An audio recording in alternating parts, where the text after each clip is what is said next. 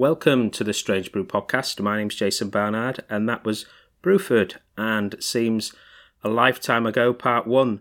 And that's one of the highlights from the new Bill Bruford box set, Making a Song and Dance. I've got the huge pleasure to welcome Bill here to talk about that set and key moments from his career. So let's hear my chat with Bill. Recording in progress. Got it. Jason Barnard.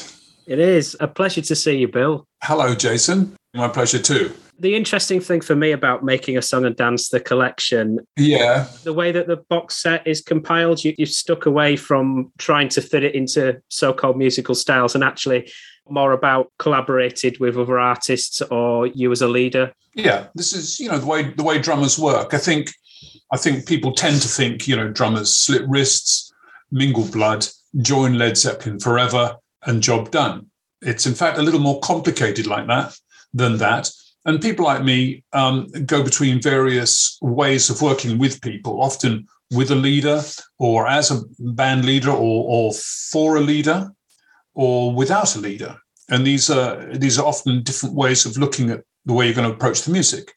And so the box set is, is divided along those lines. So the, the first lot is all about collaboration with with groups, um, and then a lot of music from me as a leader with Bill Bruford's Earthworks or the band Bruford, and quite a lot of music as uh, a special guest where you're working for a leader. Uh, so what I'm playing there is not really my own choice. It's yeah. basically what, what will make the music work.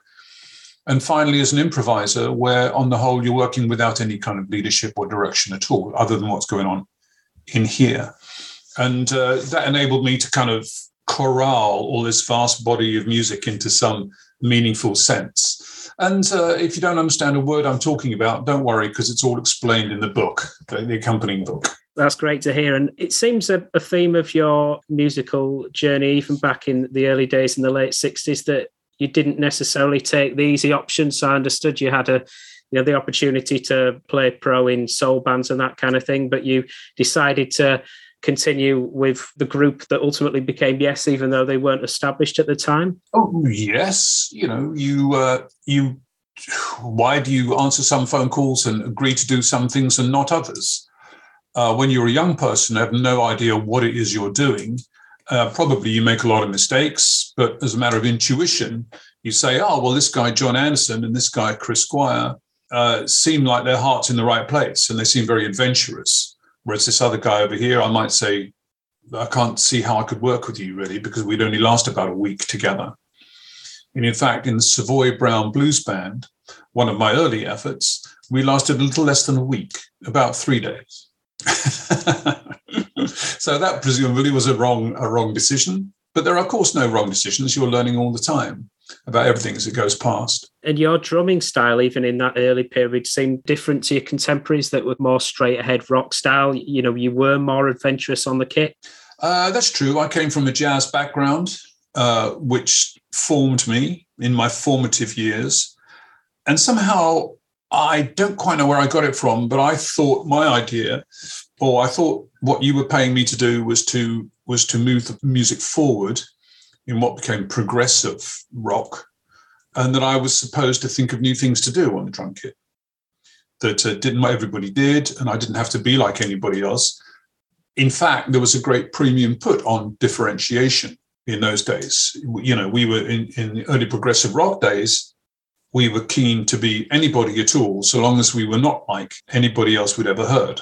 And you said that um, in that period you were in Yes, that Heart of the Sunrise was um, a track where you felt that everyone was contributing and, and was, in a way, one of the peaks in, in your time in the group. Uh, yeah, one of the peaks, certainly. But more importantly, I think it was a sort of template. The first time we hit a home run right. for what it is that the band was then going to do. Until Heart of the Sunrise, we were a covers band trying to be a progressive rock group and not quite knowing how. Uh, and until after Sunrise, I think I think we were a, a fully fledged, proper progressive rock group with, you know, a background. We knew what we were doing after that particular song. How did you um, work in the studio in that time, recording material such as that? Was a, a lot of it improvisational, or, or was it more that band members had sort of key themes or whatever that you just augmented?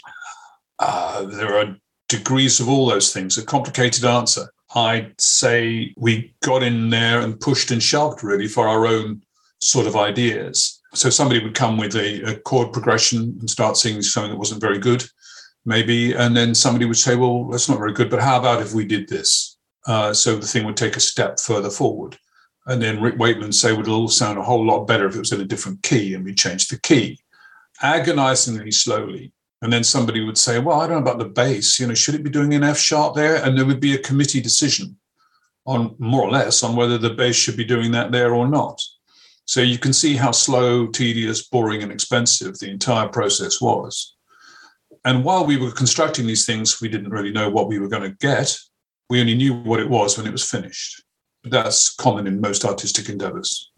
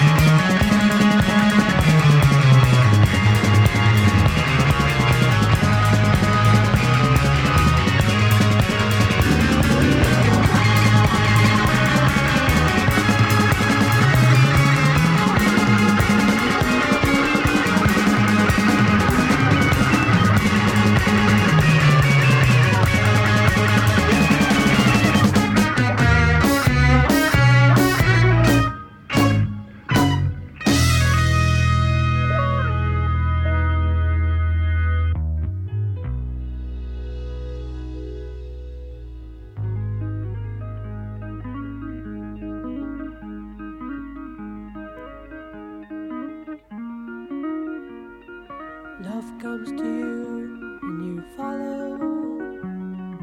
Lose one arm to the heart of the sunrise.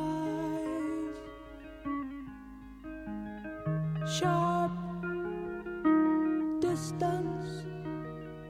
How can the wind with its arms all around me? Lost on a way.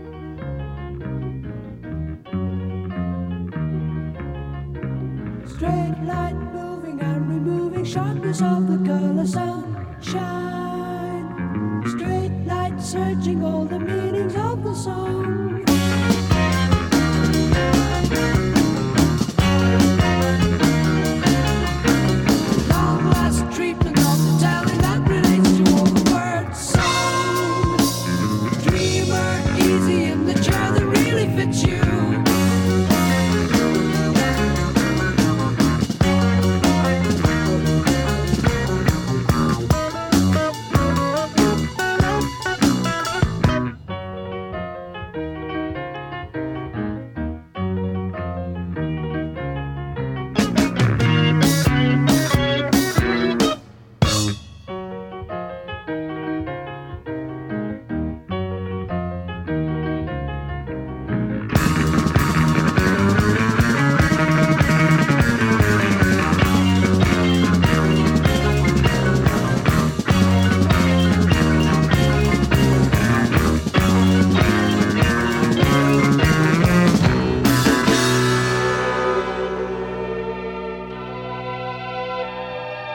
Love comes to you, and then after,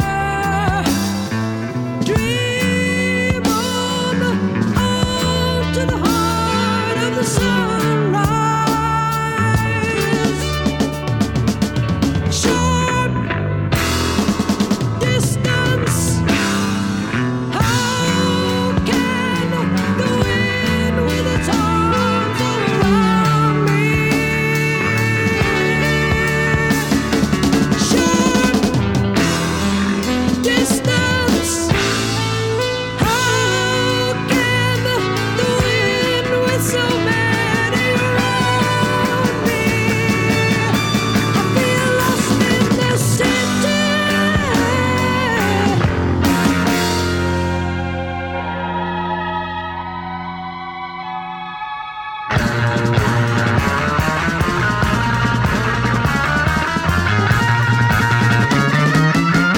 And so yeah, one of your reasons for leaving Yes was that artistically it didn't have the freedom that you wanted then? No, not really. I wanted to do something else. Right. I was very young. I'd only seen four or five people, played with four or five people. I'd not effectively played in public before Yes.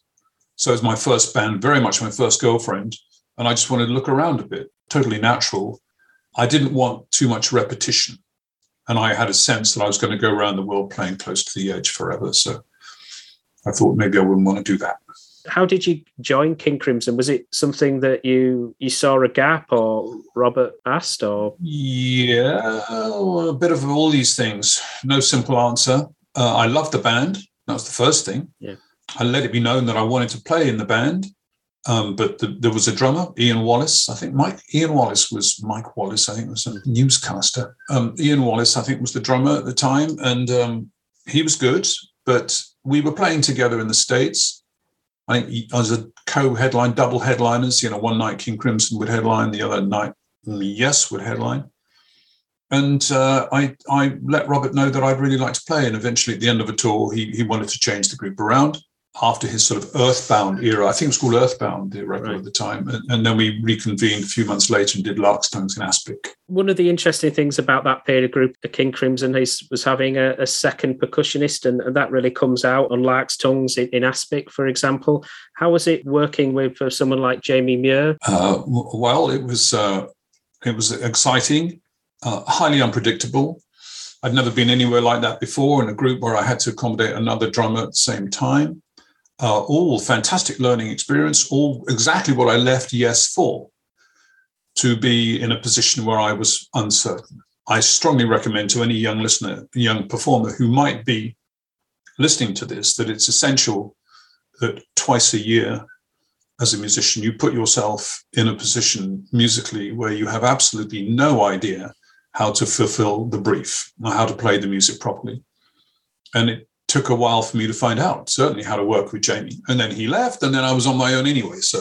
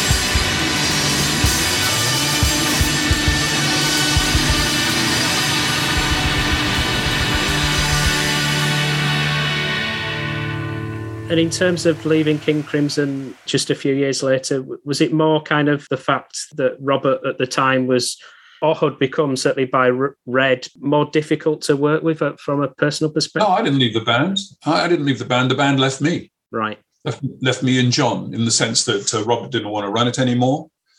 So uh, we got used to a, a whole series of events whereby a band would typically, one of his, one of the editions of King Crimson would typically run for uh, three or four albums or three or four years, and there'd be about a seven-year hiatus, and then we do it again, and then another seven-year hiatus. And every time, you know, the music uh, environment, the music milieu, the, the sounds of music and popular music would move forward. Yeah.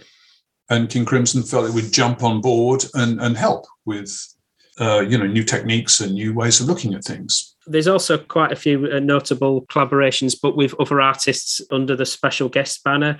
Uh, one of those is uh, Chris Squire on his uh, Fish Out of Water album. Yeah. I assume the obvious thing to say was, was that because you'd worked with him previously? Uh, oh, no, it's because he asked me. Yeah. so so I said yes, which is usually what musicians do. You very seldom say no. Right. So I said yes, and, and we made quite a good record, I thought. Not bad at all in his home studio. Because that was a solo project, was it easier for you in a way that you could just kind of take direction, uh, or was it more difficult? Uh, good, good question. I think, yes, if you're working for somebody else, you and it's clearly their record, then you have a little less emotional involvement. You're not being asked to write the music. You're not being asked to design the music in any sense. So to some degree, there's less of you in the recording. Uh, and that, sometimes that's nice. Yeah. You know, if, if you if you just come out of King Crimson, where you're emotionally drained, generally speaking, and you've given everything you possibly can to play with Roy Harper on tour, or Chris Squire or Steve or something, Steve Howe, uh, it was, was a bit more relaxing. Yeah. In that period also, you... Um... worked with Roy Harper, as, as you just said, and Roy's actually said in retrospect that the band that you had there with him, Chris Bedding, uh, Dave Cochran, that, that was actually a band that was one that he should have kept together. Do you recall how good it felt playing with that group? Uh, it, yeah, we were a pretty solid crew. Yeah, we had a nice tour, I think, in seventy-five, probably did Nebworth, I think. Good stuff. And I probably would have continued. Well, I'm not sure how long I would have continued, because I was gravitating towards my first band, Bruford, under my own name. And when I use that name, Bruford, it sounds a bit funny when I say it, but think of it in the context of bands like Santana, you know, or Argent, Rod Argent's band, or Carlos Santana's band. It was along those, that's the word, way I was thinking of it. Um, so I was working towards that, and I'm not sure how much more special guesting, inverted commas, mm. um, I would have done prior to forming my own band with Dave Stewart and Alan Holdsworth and Jeff Berlin. So by then, you'd had ten years, so I assume your, your confidence as a drummer had increased by then? Yeah, I didn't. I've never been lacking in my confidence as a drummer much. However, my confidence as a band, band leader and as a writer of music were in two areas, two key areas, entirely untested. So um, it was a bit of a shock, running your own album against the clock. You're paying, clock's ticking, and how do you produce a session? Not necessarily easily, when different people want different things and so on and so forth. So a degree of delicacy came into it, and um, in that band, on the re- in recordings of Feels Good to Me and One of a Kind, I think I spent much more time worrying about what everybody else was playing rather than what I was playing. So I sort of did the drum, played the drums as an afterthought, really.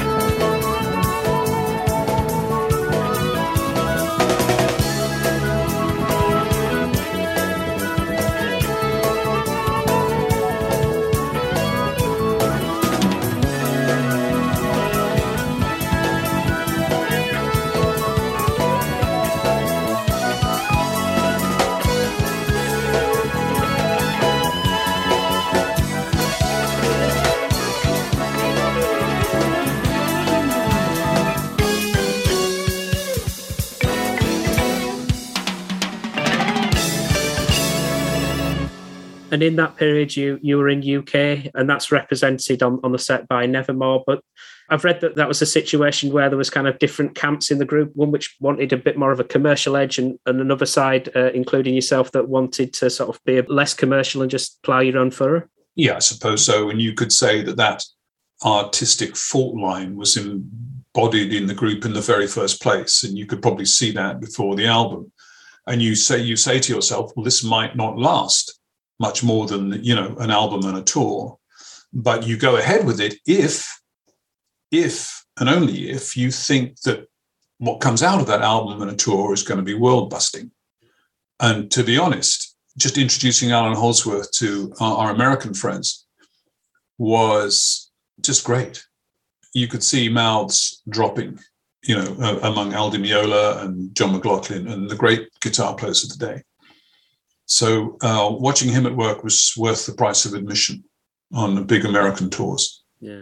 And you mentioned earlier about the different periods where you were going in and out, or certainly in, in the King Crimson camp. You've got material from the uh, Free of a Perfect Pair represented. On the outside of that, it seems like um, things were a bit more collaborative in that period in terms of the compositions, for example. Was that actually the case at the time? Uh, more collaborative than what? Uh, than how it was I mean, been for, for Red, for example. Um, no, no. King Crimson's always been a collaborative right. idea, uh, and Robert typically would sketch out some ballpark area of how we might perform, that we would probably play on the pitch rather than off the pitch. We, you know, the problem with musicians is, what are you not going to do? That's much more exciting than what are you going to do. Right. Think of it. Think of it as that way round.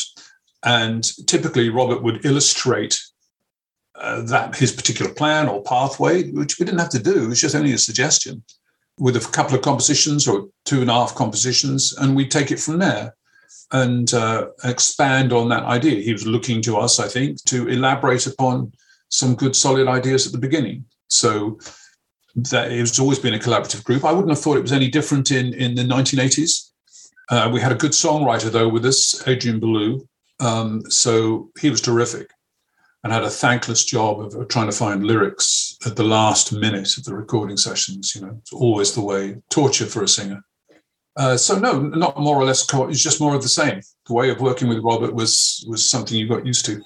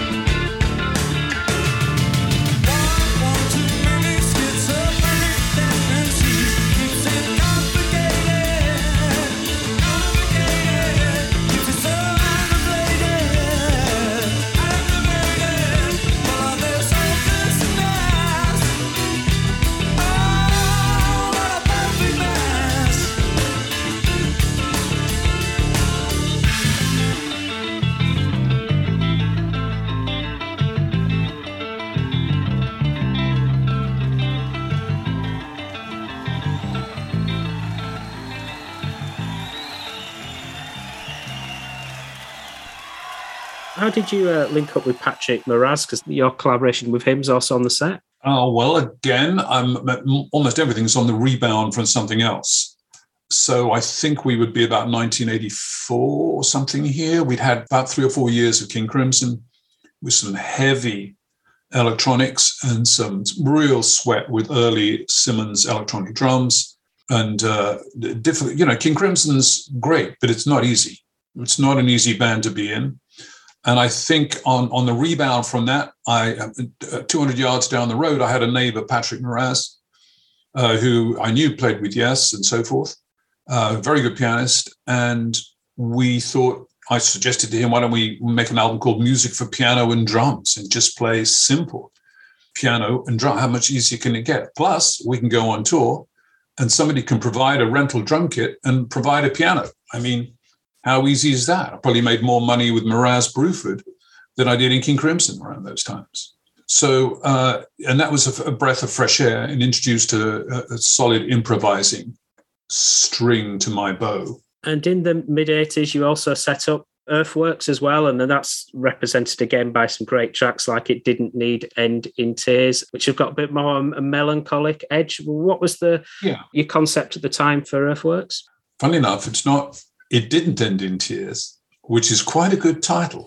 It's It Needn't End in Tears, which is another good title, but aren't they completely different, funnily enough? Mm. Uh, what was your question? It was a good question. Just what was the concept behind Earthworks? Oh, oh, simple, really. That the drummer would play the tunes and the chords on an electronic drum set, and the other guys would be three single-line instruments. Uh, so, in other words, not really capable of doing chords much, that being saxophone, bass, and E-flat tenor horn.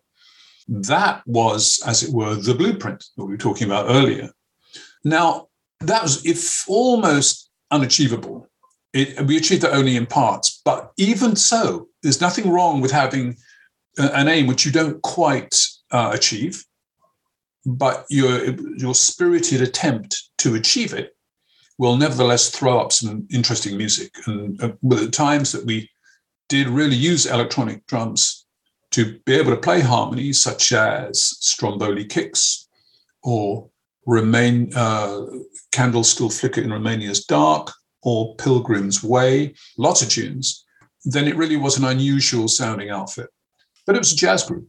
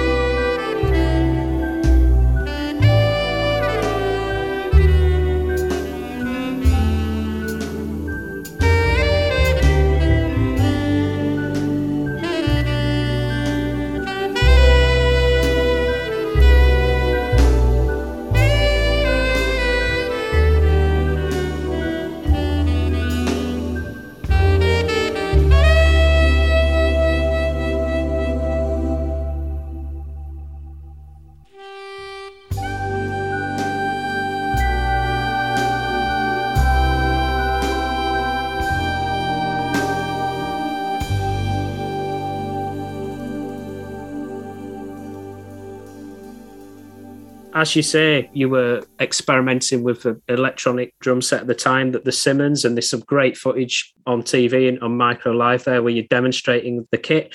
Was it a case of actually, compared to acoustic drums at the time, there's just a broader range of opportunities with the electronic set? Uh, more than that, it's an entirely different instrument. Yeah. I mean, there is there is a, there is a relationship between a, a, a Bosendorfer grand piano and a Fender Electric Rhodes piano, but it is tenuous. Yeah. It's only a remote connection. Electronic drums have almost nothing to do with uh, acoustic drums at all. They can do different things.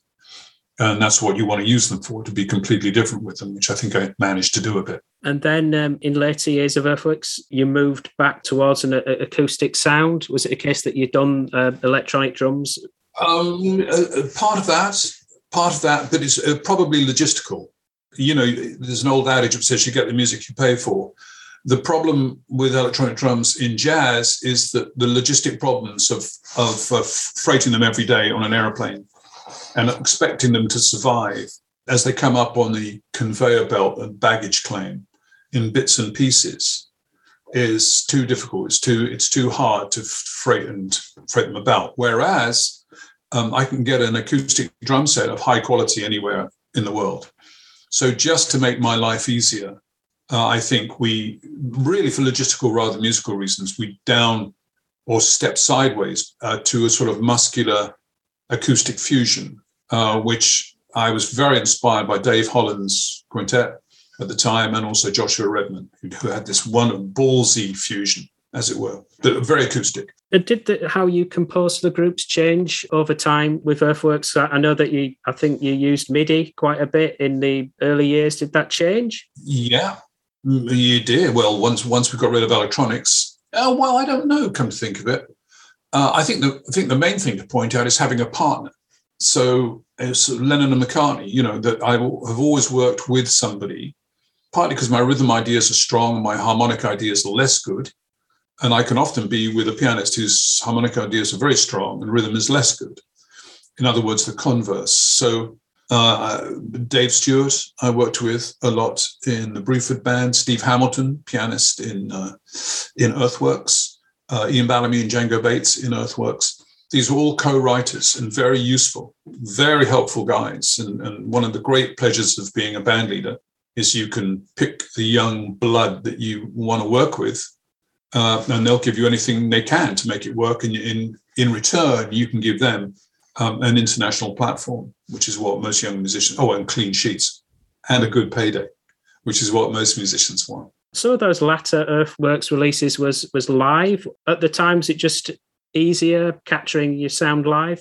Uh, yeah, I think so. I think we're getting more confident all the time. The re- the live shows were were being recorded, you know, for our own benefit. And everybody sort of says, well, why don't we do this live? You know, added to which you can imagine the cost. Uh, the cost goes down a fair bit when you do it live because you're not tying people up in studios for three weeks. So we moved to quite a bit of live recording, and that was the way the world was going. You know, it was all moving from big studios in London that had been the case in the seventies and Abbey Road and all that with Roy Harper in late mid-seventies uh, through to live recordings and then eventually home recordings, as we now are. So musicians are in a permanent state of transit in between one method of making music and onto another, and it just... I just went with the flow, yeah. Really. Record companies were failing all over the place. Nobody was going to throw Earthworks, um, you know, a huge recording budget and say, you know, go to Abbey Road for a month. They're not going to do that, obviously. So uh, you cut your cloth according to the cost, as it were. And um, that's what we did. And easy to do mm. with modern technology. In, in, when we started doing live recordings, of course, it was several recording trucks, and it cost an absolute fortune. By the time I finished in nine, or two thousand nine, two thousand seven, perhaps, in Iridium, I mean, it's a small box and a guy with some little microphones, and it's relatively easy.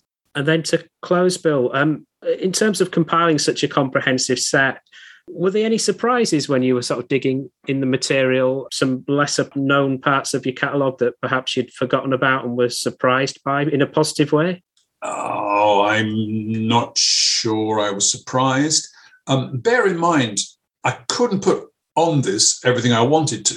That's because there's a time limit of six C Ds. It's only going to be what, some sixty or seventy tracks, which sounds like a lot, but you'd be surprised at the stuff that uh, I couldn't get licensed. Um, and that might have been fun to have some of that. And then again, the stuff I could get licensed and that turned up uh, on the record. And I think that what you what what you're allowed legally to license is a big determinant of what you can and cannot use on such a compilation. But ninety-nine percent of what was on my original list for tracks, we did in fact license, which is which is a thrill. And B M G have been eternally helpful with the entire project. And it's a big project. I mean, we've been working on this for eight months. It really shows, and as you say, it is a, the definitive collection from your, your music. And uh, thank you so much for your time, Bill. It's much appreciated. All right, Jason. Pleasure to talk to you. All right, take care then. All right. Cheers. Bye-bye. Bye.